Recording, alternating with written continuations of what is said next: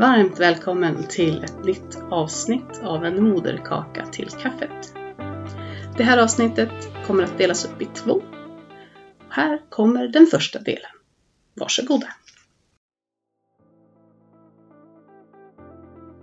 Hej och välkommen till en moderkaka till kaffet. Podden för dig som vill lyssna på mig, Sandra Eriksson. Och mig, Emma Oslin Stårstad när vi pratar om graviditet, födande och tiden efter på ett eh, personligt och avskalat vis.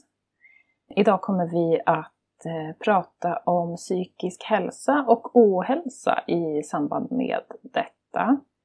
Så vi vill börja med att sätta en liten varning kanske för eh, dig som är som tycker det är jobbiga ämnen och som är lite känslig kanske vi kommer inte grotta ner oss jättedjupt i några specifika ämnen, men eh, en liten hint kan vara bra att lägga. Hej Emma! Hej Sandra! Hur eh, är läget med dig? Det är bra. Jag har börjat min morgon med kallbad i regnet. Oj. Det började ösregna precis när jag svängde ner till sjön och jag satt och diskuterade med mig själv. Men till slut så slutade det så då tänkte jag att nu, nu passar jag på. Det var skönt. Hur är det med dig? Eh, jo, det är bra. Eh, jag är lite seg, har sovit dåligt. Jag är också ganska påverkad faktiskt av eh, valet som precis har varit. Det är, eh, det är ganska jobbigt att inse att en eh, så stor andel av Sveriges befolkning röstade på partier som eh, har mer eller mindre fruktansvärda värderingar. Så känner jag. Ja. Åh oh, herregud. Ja, det, jag håller, håller verkligen med dig. Jag har eh, valt att ta nyheter i mikrobitar sedan valnatten. Mm. Eh, för att eh, kunna dela och hantera. För att det är... Nej, det är inte... Och det, det är inte så här och de, det är ett parti som har vunnit som jag inte vill, utan det är precis som du säger, det är värderingar som verkligen är så inhumana på många sätt. Mm. Det är en tråkig känsla. Ja, det känns, eh, det känns ganska jobbigt, men eh, ja, ja, vi, får, eh, vi får använda den, den känslan och göra det till en kraft istället. Ja, men verkligen. Så är det ju. Men eh, i stort så mår jag bra. Det är höst ute på riktigt. Det tycker jag är jätteroligt. Det mår jag bra av. Härligt. Det är tur att du bor i Östersund ändå nu. Det är ju, ja. även eran sommar är ju som en höst i Skåne. Typ. Ja. Det är inte som att ni får så mycket perioder med jättemycket värme. Nej. Nej. Har du någon kopp kaffe med dig idag då? Får du värma dig med det? Ja. Jättegod kopp kaffe faktiskt. Jag har precis ätit färdigt frukosten. Så nu sitter jag och sippar på min kopp. Vad dricker du för någonting? Jag såg att du tog upp koppen. Ja, jag sveper sist. Jag dricker matcha-te som jag glömde värma havredrycken till, så den har ju blivit kall. Men det är fortfarande gott.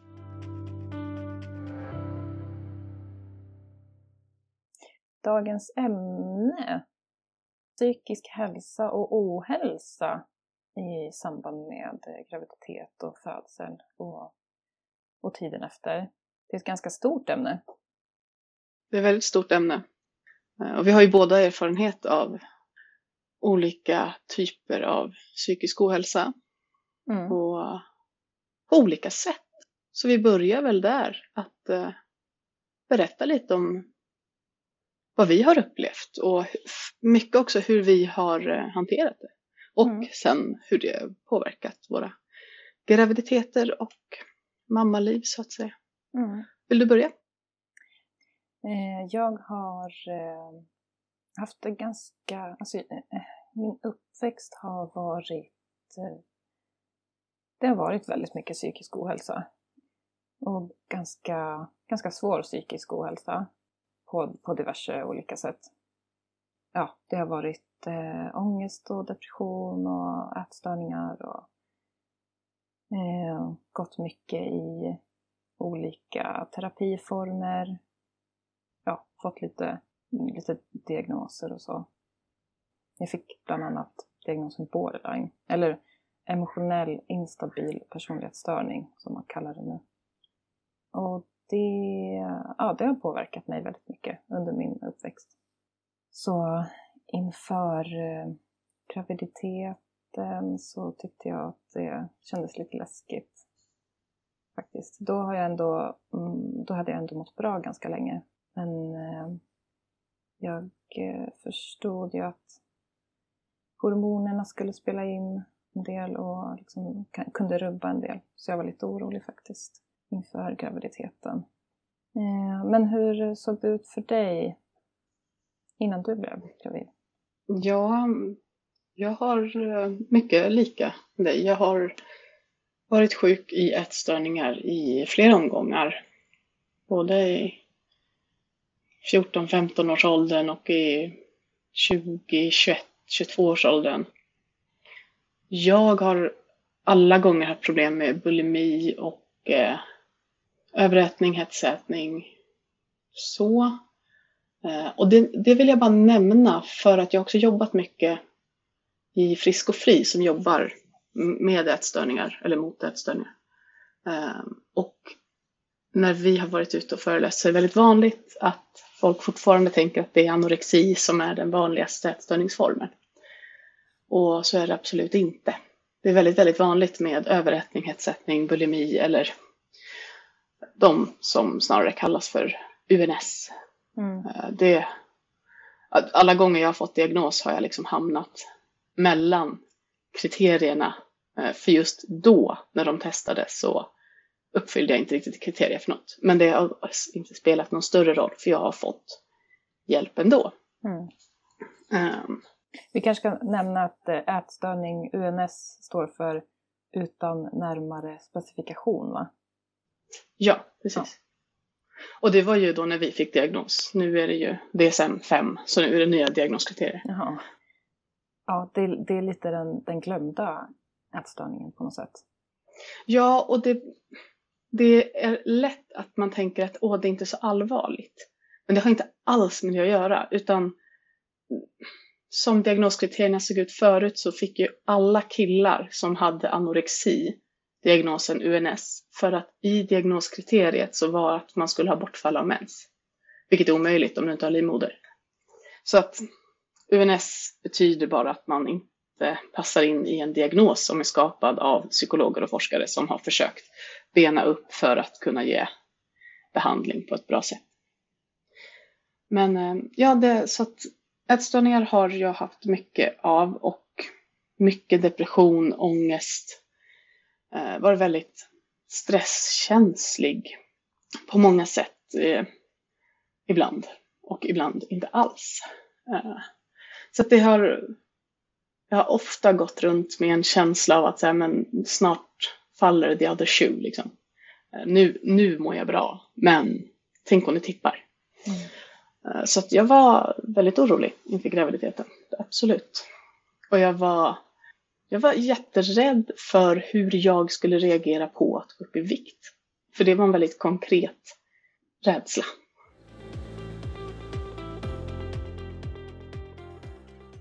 Så hur blev det för dig när du blev gravid? Jag var orolig ett tag, eh, alltså dels innan, eh, innan vi började försöka och sen så när jag, eh, alltså i, i början av graviditeten så var jag orolig att snart, snart kommer det. Snart kommer jag må dåligt, snart kommer eh, ätstörningarna, snart kommer eh, depressionen, ja, allt det där. Ehm, panikångest. Men det, det kom liksom aldrig. Och jag kände då, alltså ehm, innan graviditeten så hade jag ändå mått eh, relativt bra ganska länge.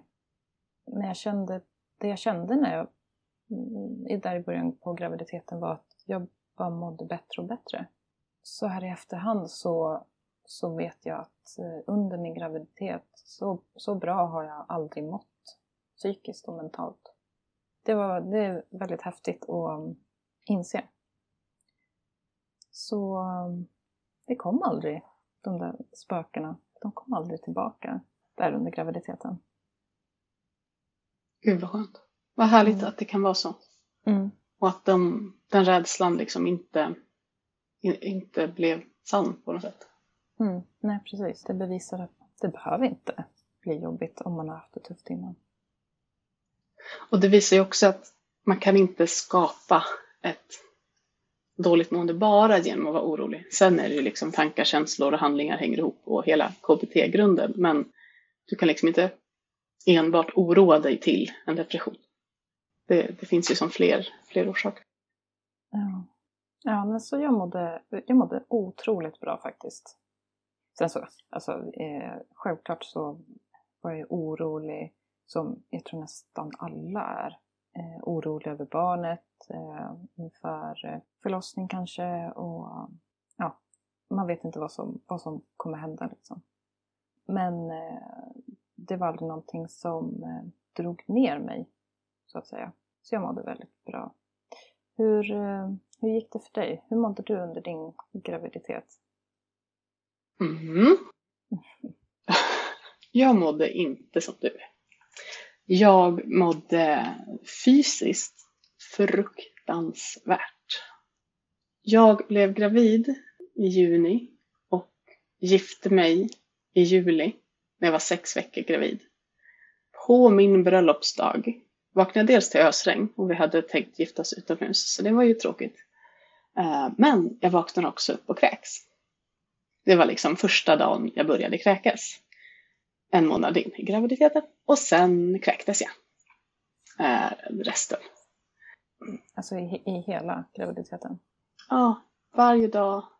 Alltså eftersom att jag jobbade som egenföretagare redan då så behövde jag aldrig jag drog verkligen på att sjukskriva mig så länge jag kunde. För att jag jobbade när jag hade möjlighet och jag fick det liksom att gå runt och la mina tider så det funkade. Så jag hade ju liksom ingen arbetsplats jag behövde gå till. Jag tror att hade jag behövt ta mig upp ur sängen varje morgon, sätta mig på en buss och åka till ett jobb, då hade jag eh, svimmat. Då hade jag blivit inlagd på sjukhus och fått dropp och diagnosen HG. Definitivt. Som det var nu kunde jag ju dela med det hemma mycket. Och um, jag kräktes inte åtta, tio gånger per dag. Jag kanske kräktes fem gånger per dag tills jag fick medicin. Då började det bli liksom hanterbart så jag kunde sitta upp och äta någonting mer än bara soppa. Mm. Uh, och sen fick jag, ja, men jag fick ta lite olika mediciner och tack och lov för Facebookgrupper där man kan hitta andra som har liknande problem och som har gjort det förut som kan säga men den här funkar och kolla den här forskningsrapporten säger det om den här medicinen. För det är inte alltid vårdcentralen är liksom on point vad gäller olika mediciner och det förstår jag för de ska ha koll på så himla mycket. Eh, men då kunde det lugna mig väldigt mycket att få liksom väldigt mycket konkreta tips. Att sådär, det här finns tillgängligt. Du måste kanske säga till om det själv, men du har möjlighet att få det här. För det är lite olika med mediciner och olika trimestrar och grejer. Men så det var fysiskt väldigt, väldigt tungt. Och med en bakgrund av bulimi så var det ju väldigt komplicerat att kräkas så mycket. Det, det alltså, jag har ingen kräkfobi. Det har jag aldrig haft något problem med. Men det var så himla konstigt att liksom återigen hänga över en toalettstol flera gånger om dagen. Mm. Och få ihop i huvudet att så här, det här är ingenting jag gör på grund av ångest. Det här är ingenting jag gör mot mig själv. Det här händer bara för att min kropp reagerar så här just nu. Eh, så det var mycket, mycket, mycket att processa när det gällde allt det. Och sen på det så förändrades ju kroppen. Jag kommer ihåg att jag i början tyckte det var så jobbigt när magen började växa. Uh, för det gick så mm. fort. Och i början så ser man ju liksom inte gravid ut. Inte så här, åh oh, wow vad fin du är. I början ser man bara lite småtjock ut. Uh, för att det, det, är det som händer liksom, magen sväller.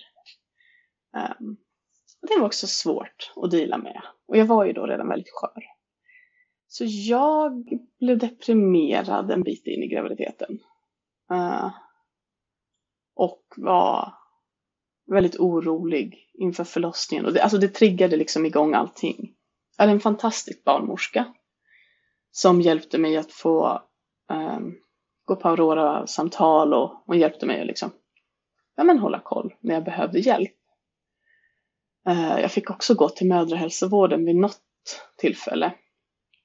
Men det var väldigt svårt för mig med alla de här andra samtalen för att jag har gått så otroligt mycket till psykologer. Alltså jag jätte, jätte, jätte, jättelänge. Olika grejer har jag gått till psykologer. Och jag har testat väldigt mycket olika behandlingar. Och jag, jag liksom presterar när jag sitter i ett psykologsamtal. Och om jag då märker att så här, det här är en person som jag kan svara ja, nej och mm, jag vet vad du vill att jag ska säga. Ja, men då sitter de till slut och bara, ja, vad vill du att jag ska göra? Vad behöver du hjälp med? Du klarar ju det här själv. Um, så att jag fick liksom ingen bra hjälp av dem att hantera allt det här. Tyvärr. Uh, däremot så började jag efter ett tag äta B-vitamin. Och det hjälpte i kombination med medicinerna hjälpte det mot illamåendet. Och så hjälpte det depressionssymptomet väldigt mycket. Okay. Uh, och nu i efterhand har jag insett att det kanske var att jag hade ätit veganskt i flera år innan som gjorde att jag liksom låg på någon bristningsgräns av B-vitamin. Jag vet inte. Ehm, det blir intressant att se nästa gång jag blir gravid. För då kommer jag troligen inte äta veganskt och se om jag har samma brist på B-vitamin. Jag hade ju såklart ätit B12. Det finns väl ingen vegan som inte äter B12 liksom. Men som jag sa tidigare också, det är så svårt att sätta fingret på exakt vad som är vad. För det är så mycket förutsättningar runt omkring. Och kräkningarna de hade nog kommit oavsett. Och uh, min mamma dog några år innan, hon dog två år innan jag blev gravid. Så jag hade kanske blivit deprimerad i alla fall. För att det blir liksom en sån jättestor förändring att gå igenom. Där många nog blir väldigt trygga av att ha en mamma att prata med. Jag bara, men hur var det för dig? Och jaha, du upplevde det här. Så det skulle möjligen kunna gjort det lättare, det vet jag inte. Men jag hittade hennes gamla journalanteckningar efter, från att jag var gravid och det var ganska mysigt att bläddra lite i. Och lite tryggande att också läsa att hon hade varit väldigt illamående. Inte lika som jag. Hon hade klarat sig med postafen. Men eh, det var ändå lite så okej. Okay. Det, det ligger lite i släkten ändå. Vi har det. Vi har inte kanske jättebra förutsättningar att ja, gå igenom en graviditet utan illamående. Mm. Ja, nej men så, så var graviditeten för mig. Den var tung både fysiskt och psykiskt. Och sen blev det foglossningar på slutet. Ja. Det låter skittufft. Och jag kan mm. verkligen inte, jag kan inte relatera för vi har haft så, det har verkligen varit tvärt, tvärtom. Jag var ju Men faktiskt livrädd innan. Det var ju en, faktiskt en, det var väldigt jobbigt faktiskt eh, innan att jag var rädd för att spy. För jag hade någon slags kräkfobi tror jag. Så jag var faktiskt väldigt rädd för att spy. Men eh, jag kom väldigt lindrigt undan där också. Gud så skönt. Ja. Jag gissar då att du inte har haft så mycket bulimi när du har varit sjuk i ätstörning? Eh, nej. Eh, inte, nej inte, inte så att jag har kräkts. Nej. Mm. Jag kommer ihåg att vi nästan drev om det i någon behandling jag gick. Um, för då frågade vår behandlare till här, men hörni, vad är det som är bra med att kräkas då, när jag gick i grupp? Mm. Och så var det någon som bara, men alltså det är jättebra när man är ute och festar och kompisarna ligger i en buske och spyr. Då är det ju jag som är där och hjälper till. Mm. Den har fastnat, det är liksom 15 år sedan. Ja, ja gud. Man måste kunna skratta lite åt eländet också. Mm. Ja, men sen, hur fortsätter det för dig? Jo, men det fortsatte, det fortsatte väldigt bra. Eh, jag mådde ju också väldigt bra fysiskt eh, och det hjälpte nog till. Det hänger säkert ihop väldigt mycket. Det är ju, det är ju jobbigt att må dåligt fysiskt. Eh, det tär ju på psyket också. Eh, men jag hade också väldigt tur där, mådde väldigt bra. Jag, gick, jag jobbade med hundar då när jag var gravid och jag kunde gå långa, många promenader med flera hundar eh, länge. Och jag, eh, ja, nej, jag, var, jag kände mig verkligen i toppform. Så som sagt, det hjälpte nog till väldigt mycket. Eh, och inför förlossningen så mådde jag bra. Det var ju, jag var ju gravid under, i början av eh, coronapandemin. Så självklart så drog ju det ner lite grann. Jag var ju orolig att Andreas, min eh, sambo, inte skulle få komma med in. att jag skulle få föda själv. Eh, det var ju mycket sådana tankar och eh, oron över det som, eh, som störde. Men det var ändå inte liksom, tillräckligt för att jag direkt skulle må dåligt över det. Eh, så jag eh, såg mest fram emot min förlossning bara. Och eh, när det satt, alltså hela, hela förloppet från eh, när det satte igång tills att eh, min, min dotter var ute så mådde jag väldigt bra där också. Och det var en väldigt fin förlossning på många sätt. Så återigen, det var bara, det var bara jag mådde väldigt bra. Och, det är så fint att höra. Det är ju det är så man vill att det ska vara. Det är ju så, verkligen. Hur gick det för dig när det var dags? Jag var orolig inför förlossningen och blev inte hörd av Aurora-barnmorskan. Så den oron, jag dealade ju med den själv såklart så mycket jag kunde, men den var ganska mycket kvar. Och sökte dola, det fanns två i Umeå då. Den ena hade BF samma vecka som jag, så hon var inte aktuell. Ja, jag tror att det bara föll, föll mellan stolarna för att jag inte orkade liksom eh, dra i mer. Tappade lite sugen där när den, den första inte kunde tror jag. Um, eller om det inte, jag vet inte, jag minns inte exakt. Men jag hade nog varit väldigt bra att ha med en dola för att min förlossning blev gled mig ur händerna på många sätt. Jag blev väldigt, väldigt mycket duktig och presterade och födde med hjälp av sugklocka. Och det är inget fel att föda med sugklocka, men i efterhand så kan jag ju se liksom tider och punkter där bara, men om vi i det tillfället hade haft en barnmorska som stannat i fem minuter och som jag nämnde i förra avsnittet, sett till att vi fått in våran väska, hjälpt oss att boa in oss lite, ja, men då kanske det hade gjort skillnad. Det är ju sånt man, eh, man ser idag när man har blivit dola. Eller när man, mm. jag har blivit dola. Det är så mycket som, eh, ja, som man lägger märke till med sin egna förlossning och andras. Att, aha, det där hände. Ja, jag tror att det, det kan delvis ha berott på det här. Mm. Jo men precis. Och nu när man har lärt sig, jag menar, man har lärt sig vad liksom en verkstimulerande dropp kan bidra till och ja, jag blir så här, men gud, varför fick jag verkstimulerande? Kunde de inte bara hjälpt mig och min man att känna oss trygga så hade vi fixat det där oxytocinet på egen hand. Så att det var, det var en så här typisk att liksom, ja men det gick ju bra. Men jag gick inte stärkt ur den. Jag gick ju liksom väldigt skärrad ur den av att så här, gud, ska det vara så här svårt? Istället för att känna att herregud vilka krafter jag har inom mig. Wow vad jag kan. För att de stunderna fanns men liksom försvann iväg. Och det tog mig också ett och ett halvt år att processa att jag hade behövt föda med sugklocka. För det i sig var liksom, jag hade hört så mycket skräckhistorier om det innan. Och diagnosen är ju verksvag. Vilket också våran lärare Märta, vi nämner Märta i varje avsnitt känns det som, men det, det är bra. Hon säger det att verks, ingen kvinna är verksvag.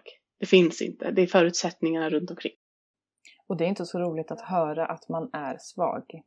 Det är inte upplyftande direkt. Nej men verkligen, och visst jag, kände, jag kunde säga att jag kände mig sådär superstark mot slutet. Jag var, alltså jag var trött. Men det krockar för det är en enorm styrka i verkarna. Och de krafterna, de kommer ju från dig som föder. Att då vara svag. Nej, det är skillnad på att vara trött och att vara svag. Ja, för man kan vara jättetrött men fortfarande så otroligt stark. Mm. Ja, nej, så förlossningen var tung. Inte det jag hade önskat. Och allt det här rann ju vidare. Det låter som att det inte riktigt... Eh, det var ingen jättebra grund för att må jättebra efter, kanske. Nej men precis, och det är väldigt talande att du säger just det, för att jag tror att det spelar, alltså förberedelserna är A och O. Eh, och det är helt, man kan må dåligt under en graviditet och ändå få en fantastisk förlossning.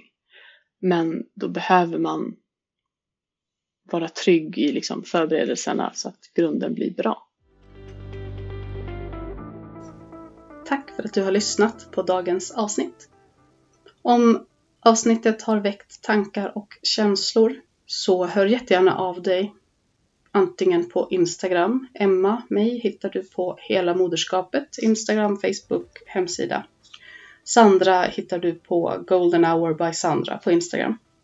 Du kan också skicka ett mail till en moderkaka till kaffet. Stort tack för att du har lyssnat. Vi hörs igen nästa avsnitt.